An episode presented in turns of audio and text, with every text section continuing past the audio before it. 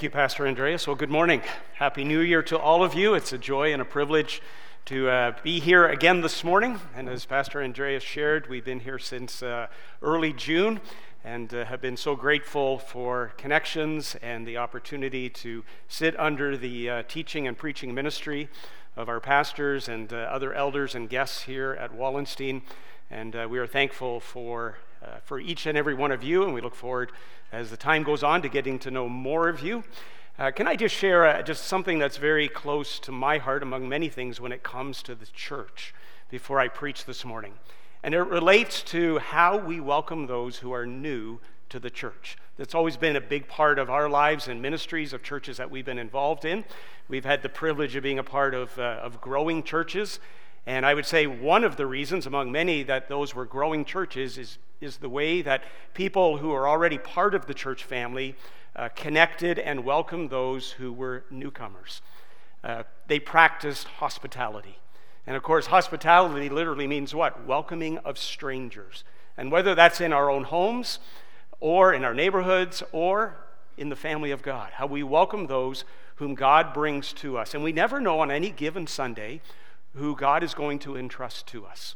And someone could show up on a Sunday morning and God has drawn them to church that Sunday, and they do not yet know Jesus Christ as their personal Lord and Savior. Or it could be someone who has been struggling in their faith and maybe has dropped out of church for a period of time, and God has brought them to church. Could be a friend of someone who had invited them to join them on that particular Sunday. But no matter who they are, what we do as those who are already part of the church family to connect with those who are new is absolutely important. Let me share just briefly our experience of coming to Wallenstein. Our first Sunday here was the second Sunday of June. When we came in the door, we, uh, we met Neil and Roseanne Martin. And it wasn't just, you know, good morning, how are you? They engaged with us in conversation. That made a world of difference to us. After the service, uh, Veronica met Pastor Gary in the foyer and engaged in conversation. Josiah, our adult son, and I went over to the information table to ask a few questions. We got to meet Pastor Wayne and again engaged in conversation with us. We met uh, uh, Glenn and Elaine Gingrich after the service as well. Uh, the next Sunday, we found out it's a potluck, so we decided guess what? Well, we knew we were coming back as a result of that first Sunday and the way that we were welcomed as strangers. We knew there was a potluck. We said, we're going to bring food. Well, my wife brought the food. You wouldn't want me to be cooking it. And we decided we were going to stay for the potluck. And so we sat down at our table, the three of us. It was a table for eight after we got our food.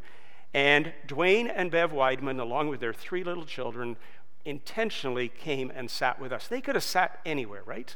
They have friends and connections already in the church, but very intentionally, they came and sat with us, with their young children, us older people, and they engaged with us in conversation. That led to, to uh, just opportunity for uh, Dwayne to reach out to our son. They went cycling together along with Dwayne's brother. They've been out canoeing. They've had breakfast together. Those things, let me tell you, make a world of difference to those who are new to the church. And I know from what I've heard from our pastors and others here at Wallenstein that God's brought a lot of new people here in the last while, right? And that's a wonderful blessing. That's a gift from God. He's entrusting our church with people we do not yet know. And I'm praying personally that that just keeps on happening, that God keeps on entrusting people to us. And then we do what God has called us to do. And it's not just the greeter at the door, it's not just the welcomer in the foyer, it's not just the ushers when people come into the sanctuary. We all have a responsibility to reach out to these people whom God is entrusting to us and pray that God will just use us in a great way. God is blessing this church. Do you believe that this morning? Okay, that's only about five of you. Do you believe that this morning? amen. It's okay to say amen in God's church, okay? Praise God. God's doing a great work here. Lives are being impacted with the good news of the gospel. People are being baptized. People are serving, using their gifts and their abilities for the glory of God. Pray for wisdom, would you, for our elders, those who give uh, spiritual leadership to us here at Wallenstein, our pastors and all of our ministry staff, they need our prayers. Their families need our prayers. They need protection. They need our encouragement. May God continue to use them and use all of us because there's a great work to be done. There's a harvest field all around us, and God wants to use all of us for His glory. Let's pray together before we look into the word. Father, thank you uh, for this time together this morning. Thank you for those who have uh, helped lead us in uh, musical worship, in prayer, in communion. Uh, we have truly seen Christ high and lifted up in this place this morning. And Lord, you speak to us through these various aspects of our worship. And Father, you also speak to us by your Spirit through your word. And I pray, and my prayer has been for this morning, that Father, your Spirit would have freedom to move in our midst, and that we would be open and receptive to what the Spirit of God would say to us through the Word of God this morning. So guide us by your Spirit, we pray. We love you. We give you thanks for this time. In Jesus' precious name, amen. You've probably heard over the years the phrase on a need to know basis. Basically, it means if you tell people something on a need to know basis, you only tell them the facts that they need to know at the time that they need to know them and nothing else. It's often used in a military context when uh, battle plans are being prepared. There may be uh, literally dozens who are involved in, in putting together the big picture of the battle plan, but often there's only a few who know every specific detail. Uh, others who are involved in leadership of that battle are given small parts to play. It's what they need to know in order for that full battle plan to be accomplished. Praise God this morning, and even as we've been challenged to consider reading through the Word of God this year, and by the way, if you sat down and did it in one sitting, it would take you about 91 hours. You think, wow, that's a lot of time. Works out to 15 minutes a day. You can read through the entire Bible in one year. Praise God, He has given to us in His Word everything we need to know. Everything we need to know about Him, everything we need to know about saving faith, everything we need to know uh, about how uh, to function together as the body of Christ and as the family of God, everything we need to know to live our lives all for Christ as passionate followers of Jesus after we've made that personal commitment to accept Him as our Lord and Savior. In Philippians chapter 3, where we will focus this morning just on two verses, Philippians 3 10 and 11, the Apostle Paul shares with us four things we need to know about the reality of our own relationship with Jesus. Four things that speak to us about this relationship that we have with Christ. Four things that the Apostle Paul was passionate about in his life. And my prayer for us this morning, and my prayer for myself, is that God would use the words of the Apostle Paul as he wrote them under the inspiration of God the Holy Spirit to cause all of us to reflect about our own relationship with the Lord Jesus Christ and the reality that means for us personally. So go with me to Philippians chapter 3, verses 10 and 11. I'm actually going to start reading back in verse 7, but our main focus will be just on these two verses this morning. Pick up with me in verse 7, Philippians chapter 3. For whatever were gains to me, I now consider loss for the sake of Christ.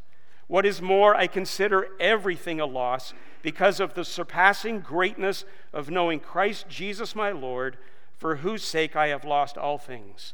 I consider them rubbish, that I may gain Christ and be found in him, not having a righteousness of my own that comes from the law, but that which is through faith in Christ, the righteousness that comes from God on the basis of faith. I want to know Christ.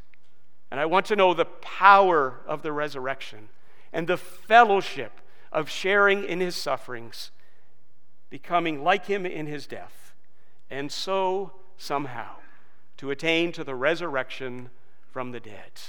Four things that the Apostle Paul in these two verses shares with us related to the reality of our relationship with Jesus. Number one, a real relationship with Jesus must be personal. It must be personal. Do you see what Paul says right at the beginning of verse 10? I want to know Christ. And then back up again in verse number 8, he says, I consider everything a loss because of the surpassing greatness of what? Of knowing Christ Jesus my Lord. To know here means to know by experience. In other words, this is not just a head knowledge. There's a lot of people that I've met over the years and had conversations with who know a lot of things about Jesus. You've probably met those people as well. Maybe they were, like I was, raised in Sunday school. I only got to Sunday school because when we immigrated to Canada when I was four years of age from England, and by the way, Andreas and I share the same birthplace. We just found that out this week in Southampton, England. I came a little bit before him.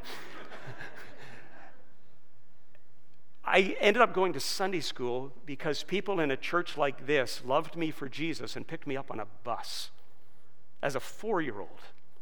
Uh, my older brother, who was seven at the time, also went to Sunday school with me.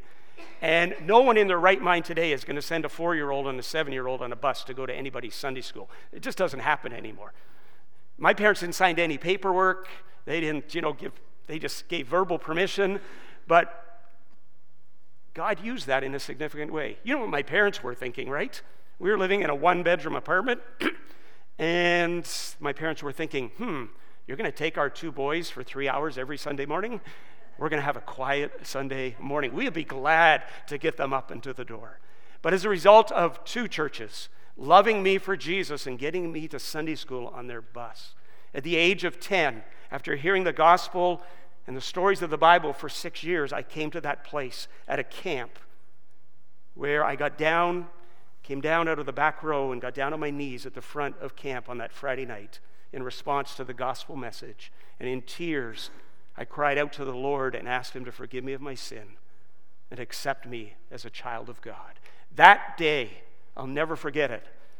I remember and I knew my sins were forgiven and I had the guarantee of a home in heaven for all eternity. I've learned a few things since that time, but that's all I needed to know at that point. And God was so gracious in providing the gospel and speaking to my heart, but using God's people to get me to Sunday school so I could hear about Jesus. In those first six years, I learned a lot about Jesus, but I didn't know Jesus. And there's a lot of people who know a lot of facts, but they do not know him personally. See, I experienced salvation that night, it was very personal. And that's where it all starts. A real relationship with Jesus has to be personal. Let me illustrate it this way the young lady that I met in April of 1984, who eventually, about 18, well, exactly 18 months later, would become my wife, uh, began to build a relationship with her. I was assistant pastor at her church and asked her out, and we began to build a relationship. In the first uh, few months of building our relationship, I learned a lot of things about her. Uh, I already knew her parents because they attended our church. Vince and Mary. I, I, some of her siblings attended our church, but when I was invited home for Sunday dinner, uh, I learned uh, the names of all of her siblings. You ready? Vince, Victor, Vicky, Vanna, Virginia, Vanessa, Veronica, Vonda, and Vaughn.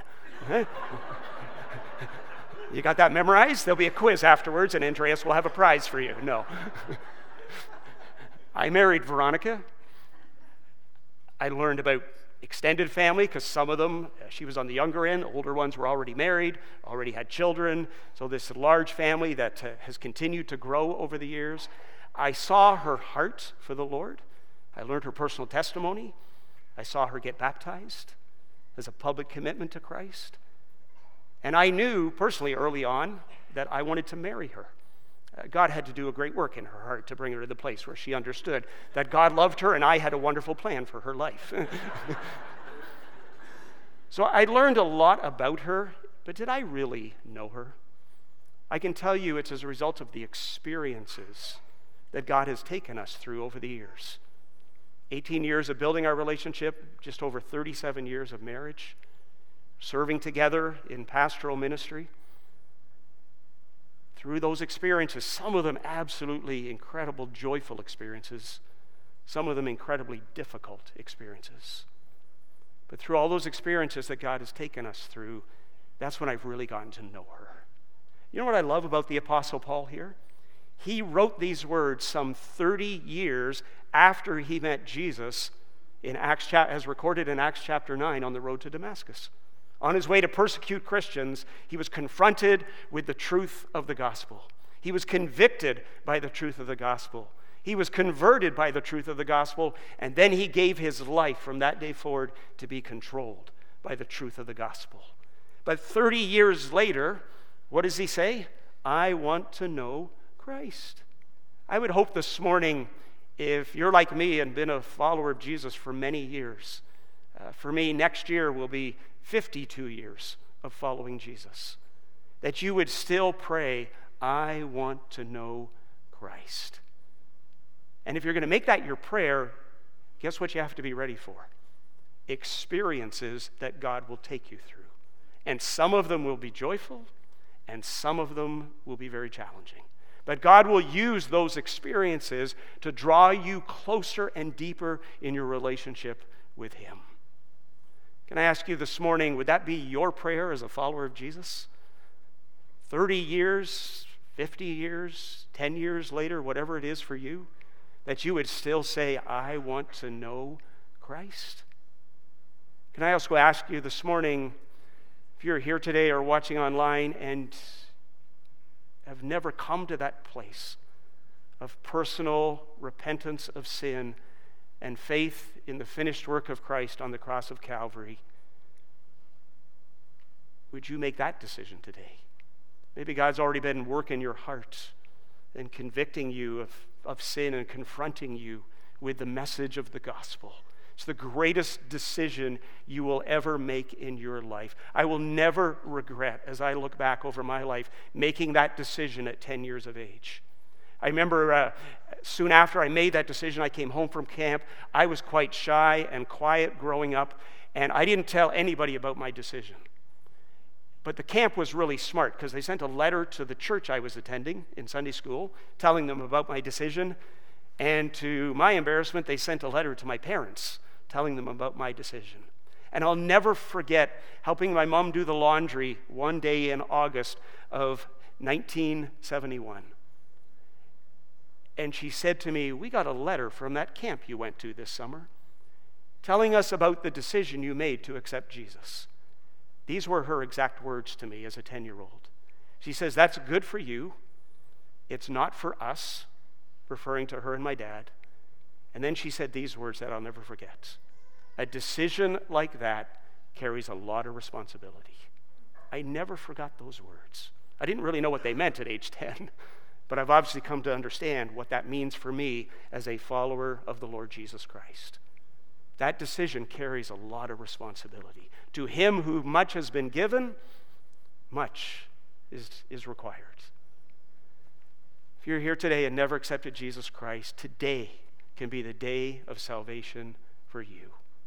If you're willing to come, as the Word of God says, in repentance and faith, and accept the wonderful gift that God has provided for you. We've just come through Christmas.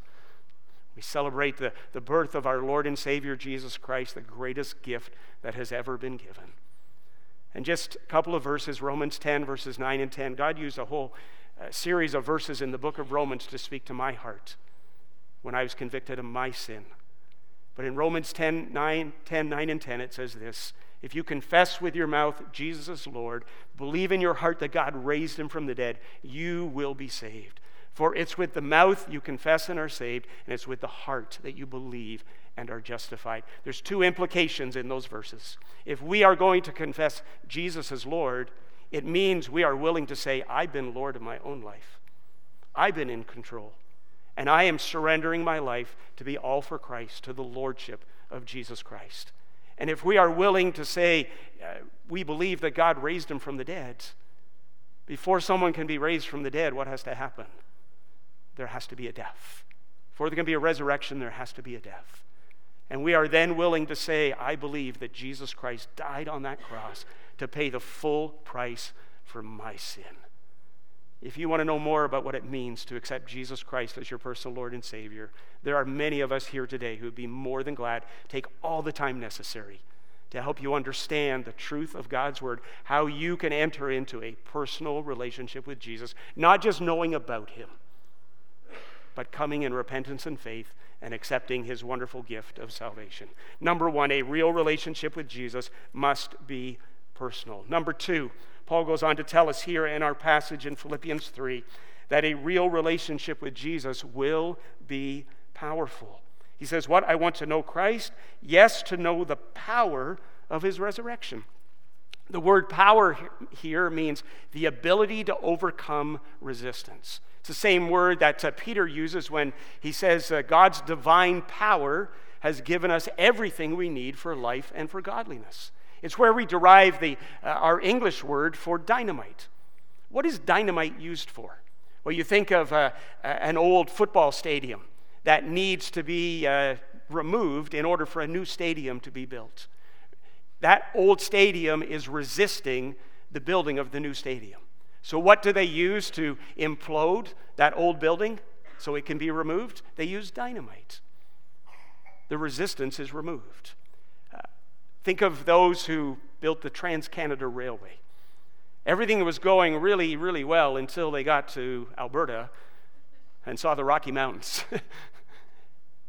and they realized when they got there, we can't go over them, we can't go around them, we can't go under them. What do we have to do? We have to go through them. Those mountains were resisting the railway from going fully from east to west.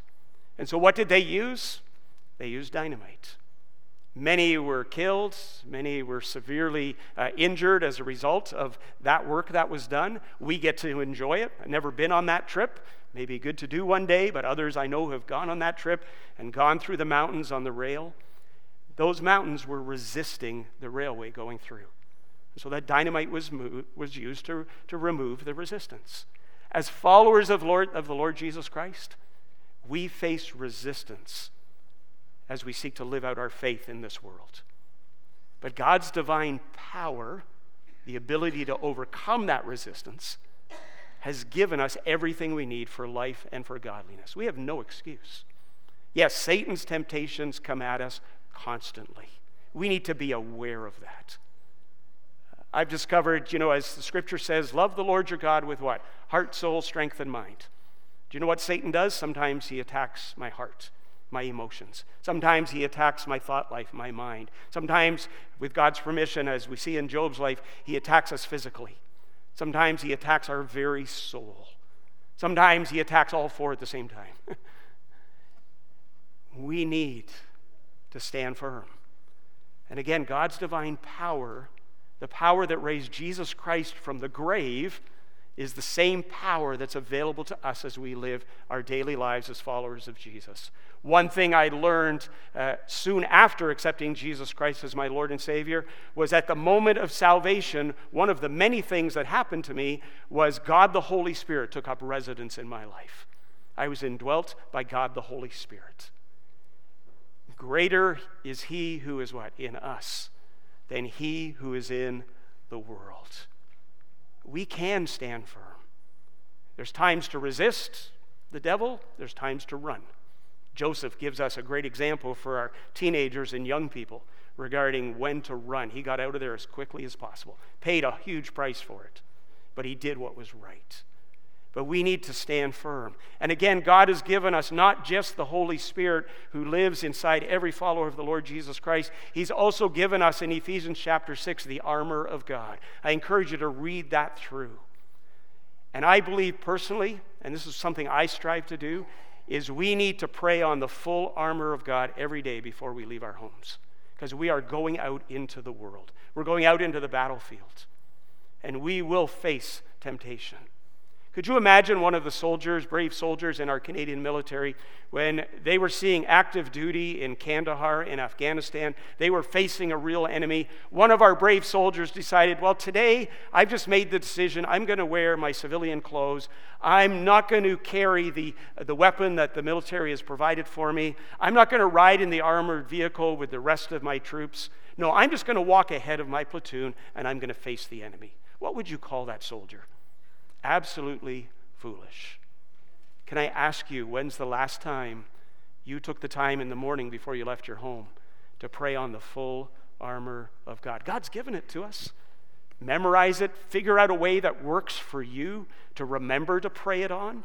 Uh, what I do personally, uh, my wife because I look so good. It's not because of me. I'm useless with color coordination. She lays out my clothes for me in the bathroom. They were laid out for me today so I could get dressed and look good in front of you. I got to put on these physical clothes every day, right? So as I put on these physical clothes, I strive to remind myself to pray on the full armor of God.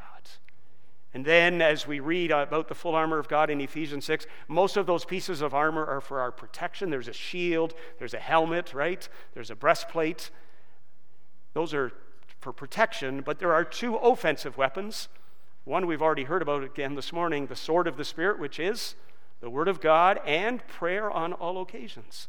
So, not only pray on the armor of God, but before you leave your home in the morning, and this might mean tomorrow or Tuesday when you go back to work, you got to get up a little bit earlier, but spend some time reading the Word of God and spend some time in prayer. Prepare yourself to go out into the world because temptation will come. Satan absolutely hates us as followers of the Lord Jesus Christ. But God's divine power has given us everything we need. And again, Paul prays that for himself. I want to know Christ, it must be personal. And yes, I want to know the power of the resurrection. Number three, a real relationship with Jesus, it will be painful. This is not one that we like to hear. What does Paul say? I want to know Christ. I want to know the power of his resurrection and participation in his sufferings, becoming like him in his death.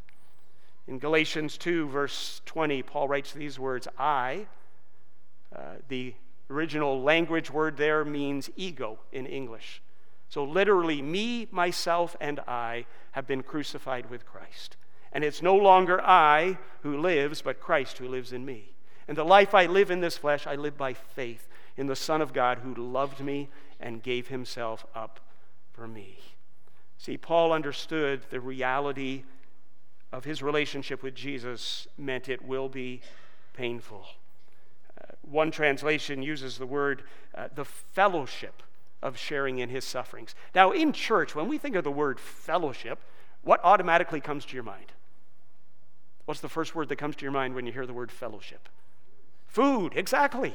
I loved after church fellowship as a teenager. Okay, trust me, it was great. Or we had a potluck lunch, or we had Sunday night, we called them snacks, Sunday night after church social with our youth group.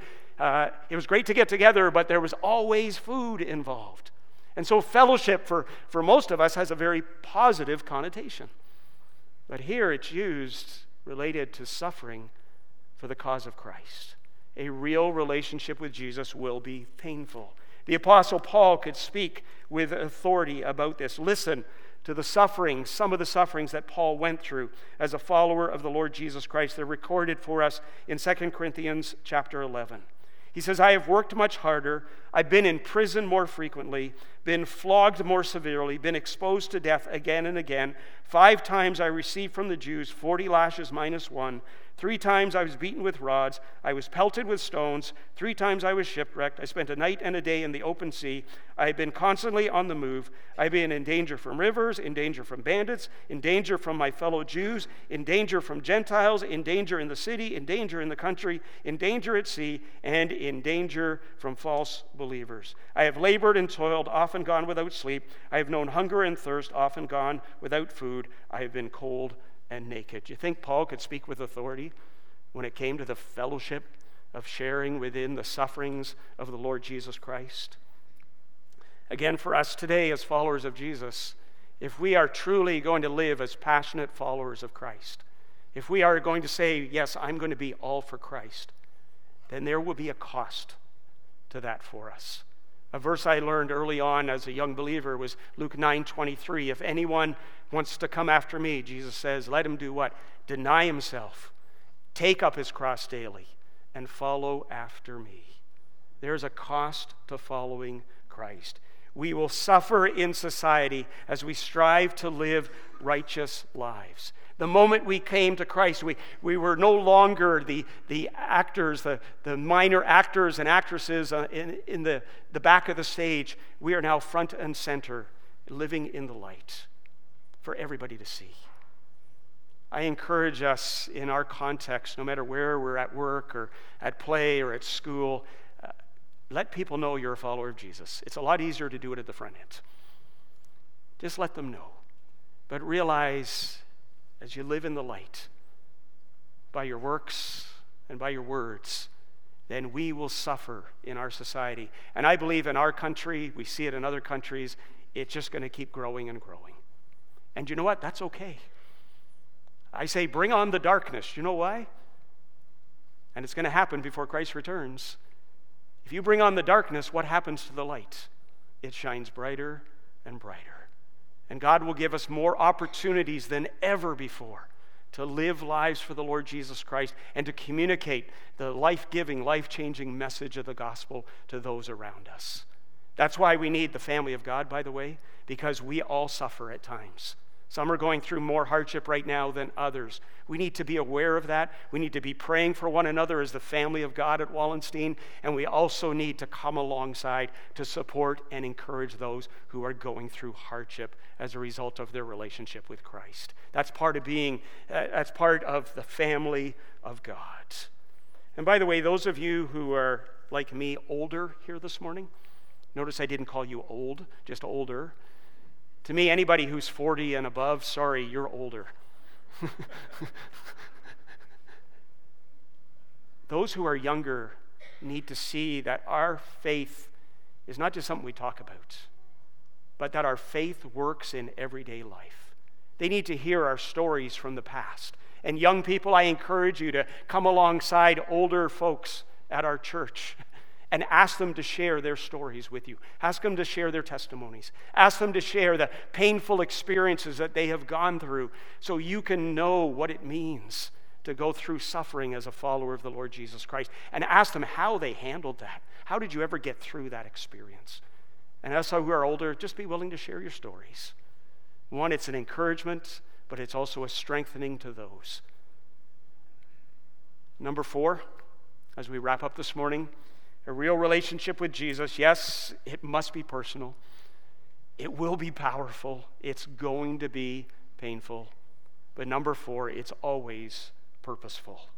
And we see that in verse 11 where Paul says, and so somehow to attain to the resurrection from the dead. I remember reading that verse for the very first time, and I thought to myself, is the Apostle Paul doubting the resurrection of Christ? Because that's the way it seems to come across, right? So somehow to attain to this resurrection from the dead? Well, all you got to do is go back to 1 Corinthians chapter 15 and read the first 57 verses. And what does Paul talk about in those verses? The resurrection of Christ. The fact of the resurrection, that just as Christ was raised from the grave, one day we will also be raised from the grave if we die before Jesus Christ returns for his church. There'll be a glorious resurrection. And those who are alive and still remain, they will also be raised and they will be changed into a glorified body. So, what is Paul saying here in verse 11? So, somehow, to attain to the resurrection from the dead. In English, we just have one word for resurrection. And when you think of the word resurrection, uh, what do you think of? To be raised what? Up from the dead, right? You know, up from the grave he arose. We sing that at Easter, that's our focus. To be raised up from the dead. The word that we translate resurrection in verse 11 has a slight variance in the original Greek language. It doesn't mean here to be raised up from the dead, it means to be raised out from the dead. Very significant difference for us to learn and to understand. So, what is Paul saying here?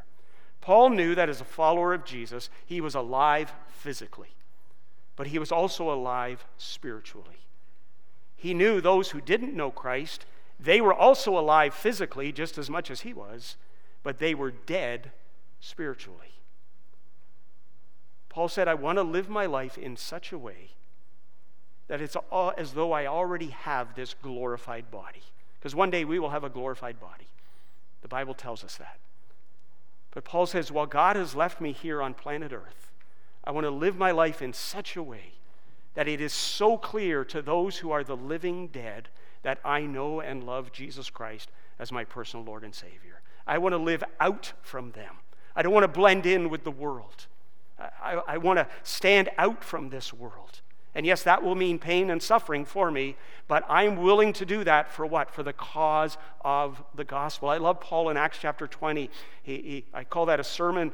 You preach through that passage, it's a sermon saturated with significant statements. Paul makes about seven significant statements in that passage. But one of the significant statements he makes is this He says, I consider my life worth nothing to me if I may only complete the task that God has given me.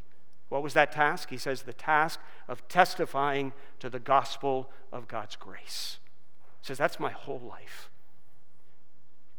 For us here today, God's left us here for a purpose. The moment we came to repentance and faith in Christ, He could have taken us home to heaven, right? But for all of us, He's giving us a window of time to live our lives in such a way that people around us who do not yet know Jesus clearly see Jesus in us. In 2 Corinthians chapter 5, Paul talks to the church there and says, uh, You've been entrusted with the ministry of reconciliation, helping people become reconciled friends with God again. And you've been entrusted with the message of reconciliation. And that's no different for us. It was written to a church. Wallenstein Bible Chapel, we've been entrusted by God with both the ministry and the message of reconciliation. What's the ministry of reconciliation? I call that the clear visual demonstration of our faith. It's what we do for Jesus. Is that important? Absolutely. What is the message of reconciliation? It's the concise verbal declaration of our faith. Is that important? Absolutely. And ultimately, it's not enough just to give a clear visual demonstration. That's very important. But ultimately, we have to give a concise verbal declaration of our faith. Romans 10, verse 17 faith comes by hearing, and hearing by what? By the word of truth, by the word of God. Ultimately, we also have to speak the gospel as we live out the gospel. There are thousands around us who do not yet know Jesus Christ as their personal Lord and Savior, right? You go to work with them every day. You're going to go back to school with them soon. They live in our neighborhoods. And God has entrusted all of us, not just pastors and elders in the church, not just the apostles. He's commanded all of us that as we go, we are to do what? Make disciples of all nations baptizing them in the name of the Father and Son and the Holy Spirit, teaching them to observe all things that Jesus has commanded us. What is the goal of making disciples? Helping people come to faith, seeing them baptized, and then teaching them to observe so they can go and do what? Make more disciples. It's a ministry of multiplication. And God wants to use all of us. You might say, I'm not sure I can do that. You can do it. Live your life, first of all, in such a way that it's as though you already have this wonderful resurrected body. That people look at you and say, There's Jesus.